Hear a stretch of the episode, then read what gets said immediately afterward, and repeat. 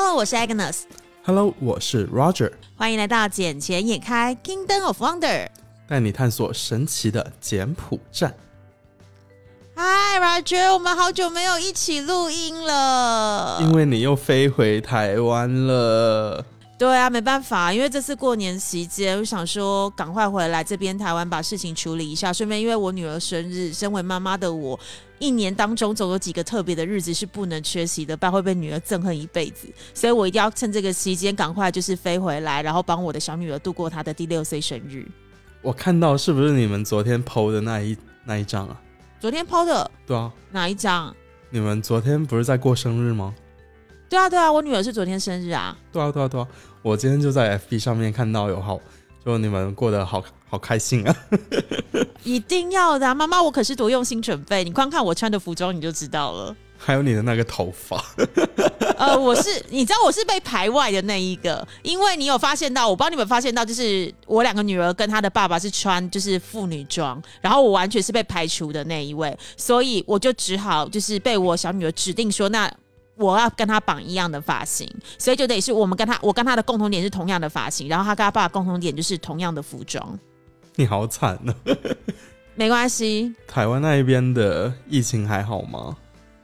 台湾其实最近有一点点的严重，不过我觉得都还在控制得宜的状况之下。不过像最近这几天呢，还是有陆陆续续从柬埔寨回来确诊的人。我只能说我算非常的幸运，因为我那一班航班是完完全全没有确诊的人士。然后，但是呃，我后续有听到有。有朋友他们的航班上是有确诊的人，甚至有一个是我们认识的人的同事，他确诊了。然后他们在柬埔寨的公司非常的紧张，因为那一位被确诊的人，他是一落地台湾时，你知道我们落地台湾时就要做第一次的 PCR 检测嘛？然后那 PCR 是呃，就是有点是生喉咙唾液，就是你必须要吐一堆的口水，要吐到五毛这么多的状况之下，他帮你检测，就他那时候就检测出来他是有 COVID-19 确诊。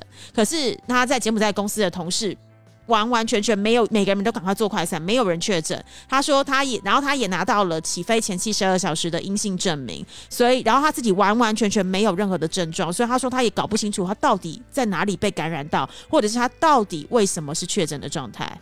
因为我看过一则报道，就是柬埔寨对于 COVID，比如说界限可能是在，呃，像中国是三十，但柬埔寨可能二十，他就说 OK，你没事。所以你意思就是说，就是柬埔寨是比较宽松的政策就对了，会稍微宽松一点，因为它每个国家的那一个筛检的流程啊，还有标准都不太一样嘛，所以这就是为什么导致，嗯，全球的这个疫情护照没有办法那么快的下放下来。哎，说到这个，我觉得有可能呢。你看哦，因为像我们在柬埔寨时，其实我们公司都会备给我们那个快筛的试剂。那快筛试剂我拿到的部分，那个它不是有一个是要放进去鼻腔内的那个小小的，像是一个小海绵的棒子那种感觉。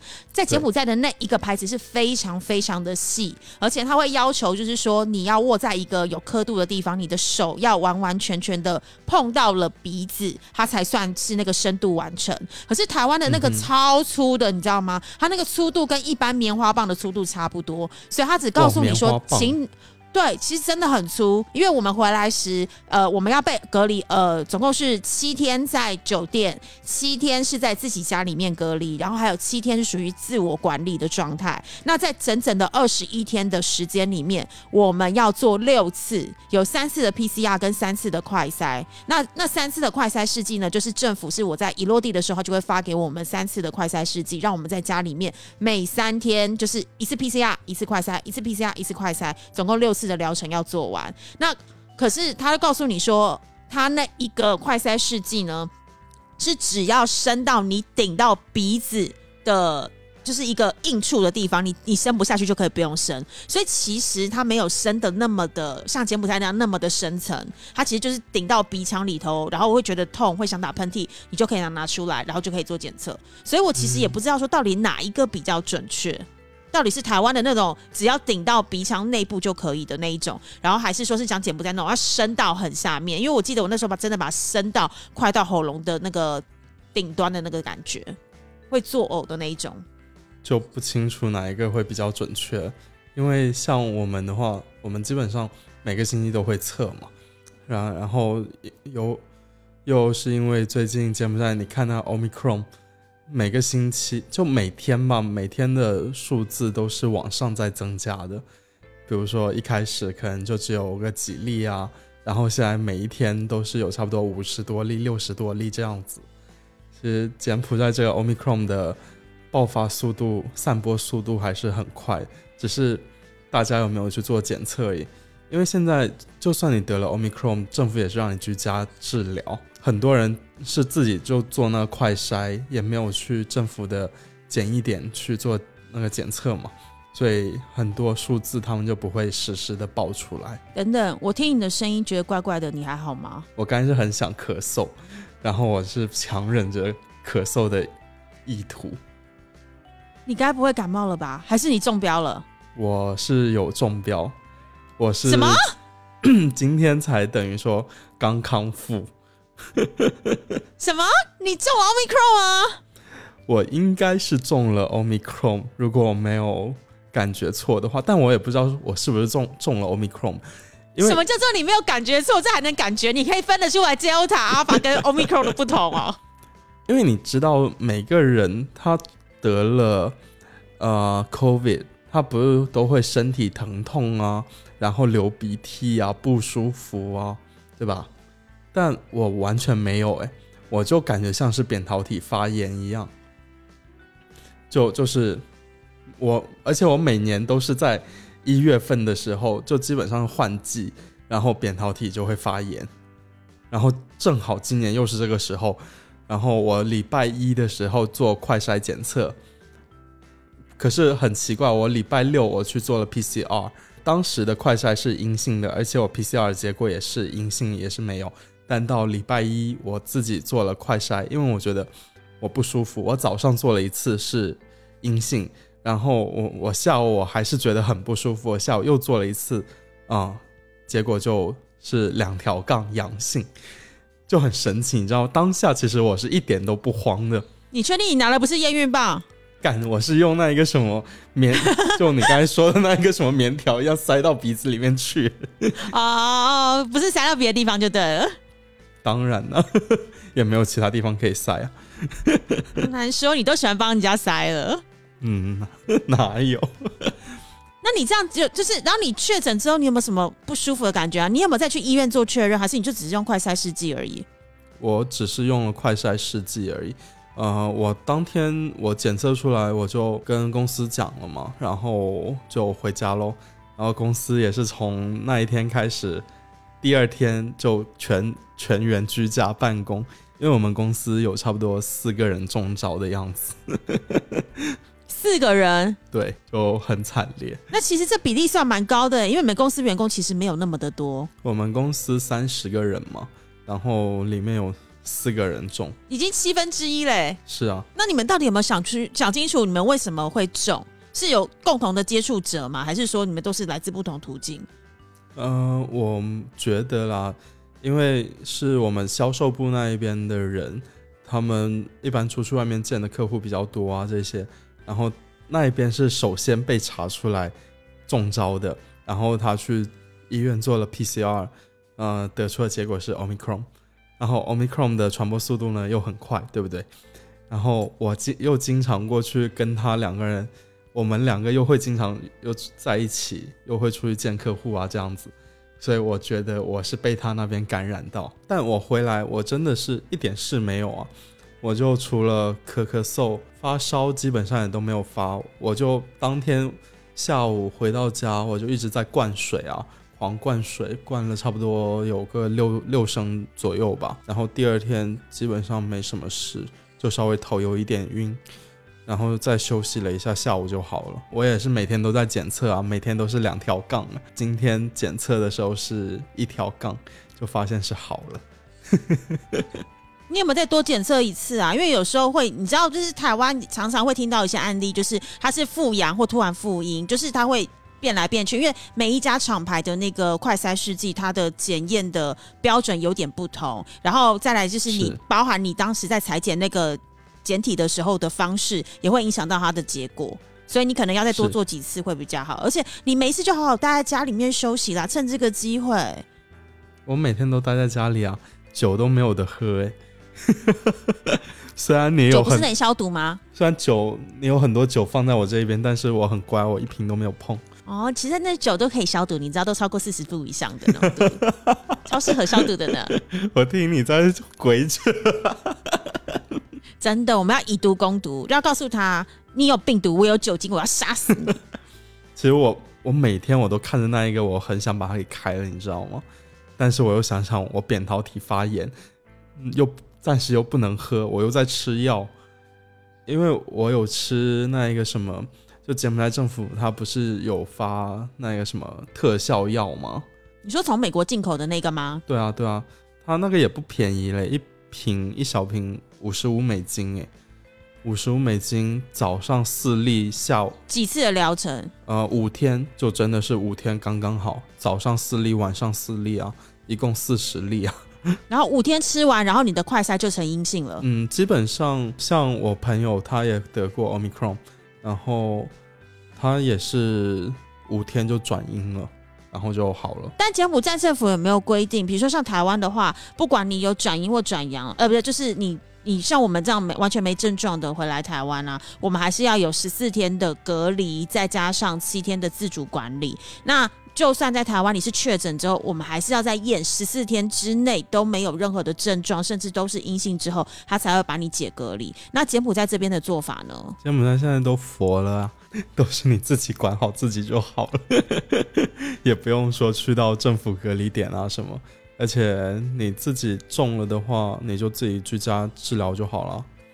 他也没有说一定会怎么样，除非是你去到政府的检验点，然后筛查出来你是 P，呃，你是那一个 Omicron 吗？还是就普通的 COVID 啊？这样子，他们政府会打电话来稍微关心你一下，也不跟你讲说会怎应该怎么治疗，怎么治疗。因为我我同事他就是政府那一边有登记下去嘛，所以政府会定期打电话给他，但也没有跟他说应该要怎么治疗，然后应该吃什么不吃什么这样子。他就在那里很生气，每天都在抱怨。我说我说这是你的国家，你的政府，你应该要去跟他们讲啊，你应该要问他们啊。那你觉得柬埔寨政府他会有这种想法，是不是因为第一确诊的人数真的挺多的，他的医疗资源可能会不够？然后第二还有一个原因是因为大家普遍都打了三剂以上的疫苗，甚至于我们洪森总理已经打了第四剂了，而且总理不是说要跟病毒共存吗？所以我觉得这跟打了疫苗的关系很大，因为一般普遍打了三剂疫苗过后，人的抗体就会稍微强一些嘛。就像我们就算得了，就真的中了，也像是普通的感冒一样。嗯，然后柬埔寨的话，毕竟是要追求全面开放嘛，再这样子下去的话，对国家的这些人力资源来说的话，也是不够用。而且柬埔寨二零二三年要办那一个东东南亚运动会，所以会需要把更多的精力啊，然后把更多的经济也是要拉升起来。如果一直是不开放的状态的话，那柬埔寨这整个经济都拉不拉不动啊。嗯，因为你有看今天那个新闻出来嘛，就是柬埔寨的财经部它有预测啊，今年的那个 GDP 它会成长到五点六个 percent，然后他希望明年二零二三年的时候可以恢复到像以往七 percent 这样的水平。你觉得这有可能做得到吗？我我也很希望这能做得到，因为如果恢复成七的话，其实对东南亚来说。会是一个很大的鼓舞，因为这样子的话，会有更多投资者他们愿意过来。如果 GDP 再拉不上去的话，其实你说柬埔寨虽然是个很很适合发展的国家，但 GDP 上不来，很多事情都没有办法去做。而且对投资者来说，他们也不会说呃想要特别想要来到柬埔寨这里，因为首先第一个来说，它地理位置虽然好，但它没有。特别值得让人记住的东西，因为它经济什么也不像邻国的泰国啊、越南啊这么好，所以只能是希望说这一次国门放开之后，能够把整个经济给拉动起来。呃，当然回归到七，我觉得还是有点可能言之过早吧，但我觉得恢复到六这样子应该是 OK 的。其实六这个数字，相较于其他现在正在受疫情影响的，不管是欧洲啊、美国的话，这个数字已经算非常非常的漂亮。尤其是像今年开始，我们今年的一月一号，二零二二年的一月要开始，RCEP 就通过了，算是正式启动。那我们之前也有讲过，RCEP 只要通过之后，这十五个国家是未来是逐渐百分之九十都是免关税的。而且像前阵子不是欧洲的欧盟那边又要对于呃。柬埔寨这边过去的大米那些又要属于免关税状态，所以我相信柬埔寨的未来是后市看涨的。对啊，而且最近不知道你有没有关注到，就东盟的疫苗旅游护照是准备落实下来了。那这这样子的话，就意味着柬埔寨疫苗卡去到东盟其他国家旅游是不用去隔离的。这这一点来说的话，其实是非常诱诱人的。嗯。那这样子的话，东呃，那你们中国什么时候才要开放？因为你看，我们好多朋友他们已经两三年都回不去了啊。这个问题啊，让我们密切的进行一个关注吧。我觉得应该不久了，不久了，最多再两年吧。再两年，最多再两年吧。因为你也知道，就是对于柬埔寨而言，中国的经济一直是柬埔寨很大很大的支柱。那如果你看以往的柬埔寨都是靠观光嘛，然后或者是靠比如说房地产的开发，或者是一些土地的买卖，然后还有完全没有外汇管制的这几个先决条件之下，让它的整个经济体那么的活络跟复苏。但是现在因为疫情的关系，然后造就了旅游观光的整个行业的萧条，然后。再加上好多好多的人其实是无法互往互来的，尤其是中国跟柬埔寨之间。你看这一次，要么就是机票贵，要么就是根本没飞机能飞。那这样子的下去之下，你要他们怎么来投资？怎么来这边？比如说，不管是土地的买卖，不管是直接的实质建设，又或者是说，呃，在这边落地生根来发展，其实对他们也都是很困难的。如果是没有飞机飞过来的话，当然中国那一边的投资者。基本上是很难过来，就像我上个星期跟机场那一边去聊这个问题的时候，我也在问他们是否有消息，有收到什么消息说中国那一边会放开飞机飞过来的一些动作吗？他们说是有小道消息了，说可能会在四月份的时候稍微放缓一点，就等于说慢慢的放开，会有航班飞过来。然后柬埔寨也是可以有航班飞回去这样子。啊，我以为二月那个冬季奥运办完之后就要逐步开放了。从机场方听到的消息是这样子喽，他们说差不多四月份。二月份的话，你办完还是得先观察一段时间嘛。按照一贯以来的做法的话，都是 OK，我办完了，就算我回去，我也要隔离二十一天这样子。那我办完了，我不是也得先观察一段时间吗？对吧？嗯，也是啦。你看中国那么的谨慎跟小心，毕竟他们没办法再容忍有任何一点点的 trouble，不然的话疫情下去很难控制，是很麻烦的事情。是啊，其实做到清零，我觉得是很困难的一件事情。国门总是要开放的嘛，对吧？然后国外的人飞飞过去，你也不知道他是不是病毒的携带者。他有时候就像我们在柬埔寨做了那个核酸，在柬埔寨做的是就没有问题啊。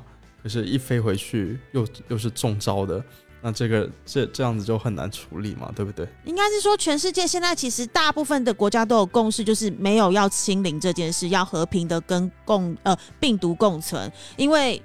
其实大家的前提都是我们都打了疫苗，而且都打了不止两剂。像我这次回来台湾，我也赶快补打了我的第三剂，就是为了让自己的免疫力跟着整个对抗病毒的能力提升。然后，尤其是柬埔寨之前不是还有听说，就是说，呃，现在有在眼里是。之前是原本讲打完两剂你就可以免隔离，可是现在因为 Omicron 的疫情在一起，所以他们就想说有可能要打到第三剂之后才免隔离。那反正我回台湾，我想说我的时间也刚好与呃符合政府要求的时间，也隔了够了，所以我就赶快回台湾打了第三剂疫苗，这样子我就可以非常的确定，等到我二月底三月初回到柬埔寨的时候，我是不用隔离的状态。你二月底要回来哦？对啊，因为公司已经在问我说：“哎，格 s 斯，你这次回台湾要多久？然后你不要忘记了，你是公司就是台湾派来这边工作的人，不来台湾那么久的时间哦。”他就是有点像是那种利诱加威胁的方式跟你讲说：“不要在台湾待太久。” 我就说：“好，我知道。”所以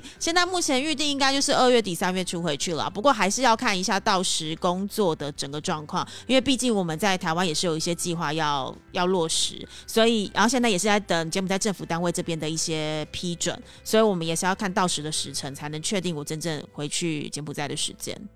不过没关系，这一次我们现在就要来感特别感谢一下我们的老干爹，因为你知道我们的老干爹正成集团真的超给力的。因为这一次我们不是原本都是在柬埔寨录音嘛，然后完之后正成集团，我这次回来台湾之前，我特别跟他们商讨了一下，就是说因为。呃，我们在这边做《景天也开》这个节目，然后让很多很多的年轻人跟一些 YouTuber，还有一些对于 Podcast 这个产业有兴趣的人都想要加入我们，所以正成集团就是特别特别的协助我们，让我在台湾这边又有了另外一组全新的机器，然后可以在这边做录制，这样子我们就是变成柬埔寨有一台一组机器，台湾有一组机器，这样子我们就可以。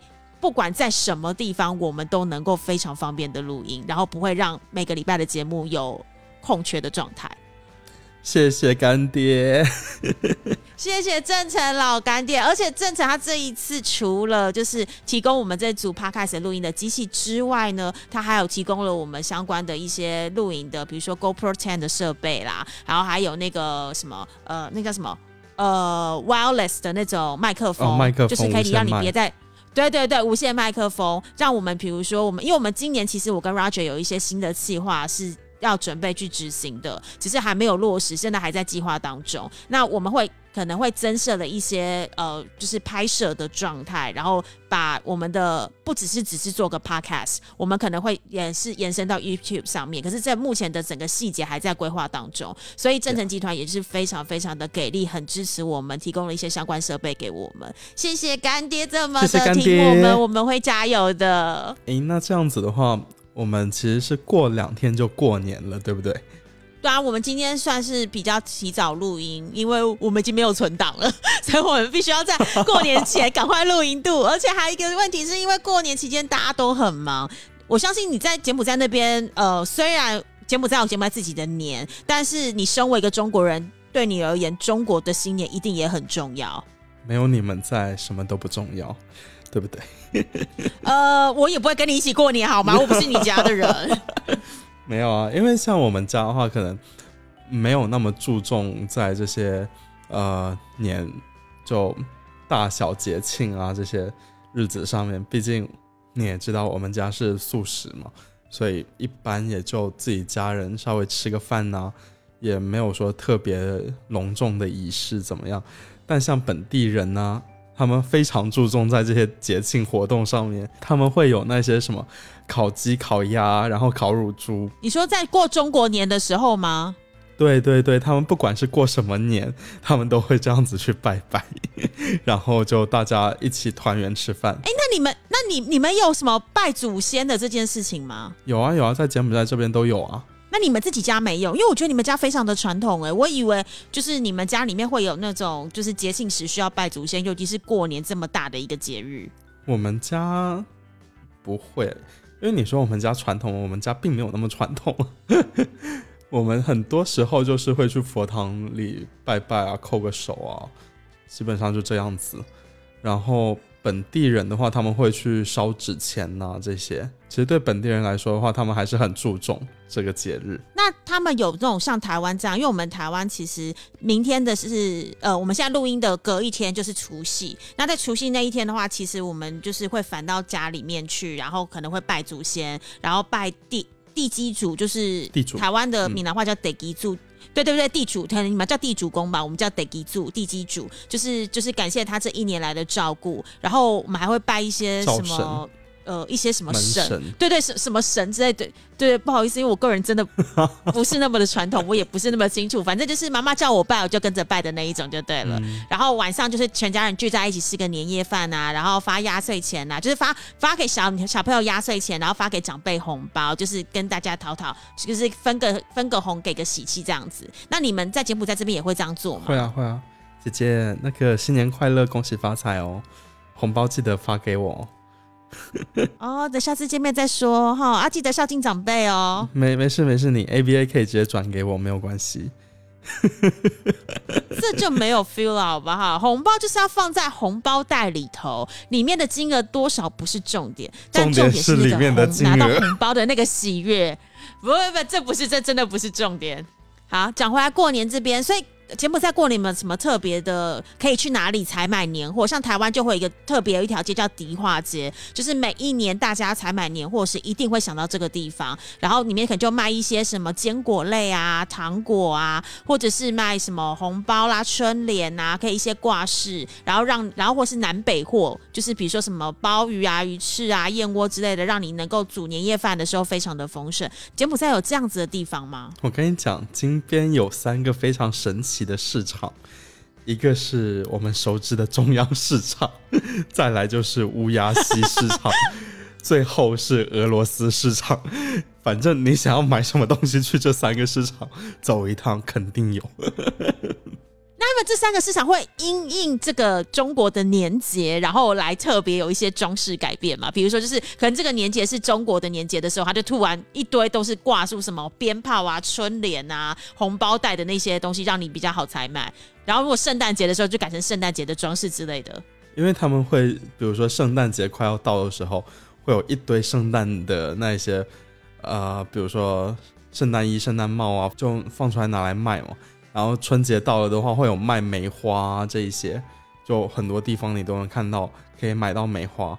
还有一些坚果的话，坚果反正那几个摊子本本来就是专门卖坚果了，所以他们也不会有特别的呃一些装扮。梅花为什么要买梅花？因为自己台湾来讲，台湾是买银杏哎、因为梅花它是柬埔寨华人迎新春的标志嘛，它就代表着一年的结束，然后迎接崭新一年的开始。梅花它比较好看呢、而且有些人他们就有些卖家他们会把梅花就那个花苞嘛涂成红色，所以就看上去红红火火啊。哦，可是因为想说柬埔寨气候那么的炎热，梅花超不适合生长的哎，所以它是真的梅花还是假的梅花？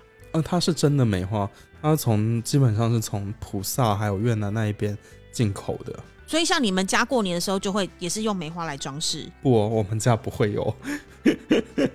你们家不会，你们家真的走很不走传统的气息耶。我们家真的很没有传，很不传统。就别人在烧纸拜拜，我们家嗯不错不错。然后我们去佛堂叩个手这样子。然后每个家有每一家自己的就是过年的方式就对了。是啊是啊，好啦，那我们也就提前祝大家新年快乐啦。哎，不对，节目播出之后应该是新年之后了我。们来跟大家拜个晚年了。我们现在录音的时候是拜早年，然后播出的时候是拜晚年。所以怎么样，不论如何，反正我们节目播出时还在所谓的新年期间。新年，对对对对对，只要没有过农历初十五之前，都算是新年。好，那就祝大家新年快乐啦！新年快乐，然后也祝你赶快早日康复啦！我真的觉得会中到 COVID 会中到 COVID 1 9这件事情，其实真的算蛮恐怖的，而且大家都讲，不管你有没有症状，其实都很容易有后遗症的产生，只是你可能不知道什么时候才会爆发出来。因为毕竟之前讲的就是你的肺可能会纤维化，所以你自己要多保重啦。当然当然，我要又去用你说的酒精杀毒一下了呢。嗯，赶快去用酒精杀毒一下，然后记得药要赶快继续吃，把它吃到好要根断它才行。好的那这一集整天开我们就暂时先到这里喽好那就下次见祝大家新年快乐。新年快乐拜拜。拜拜。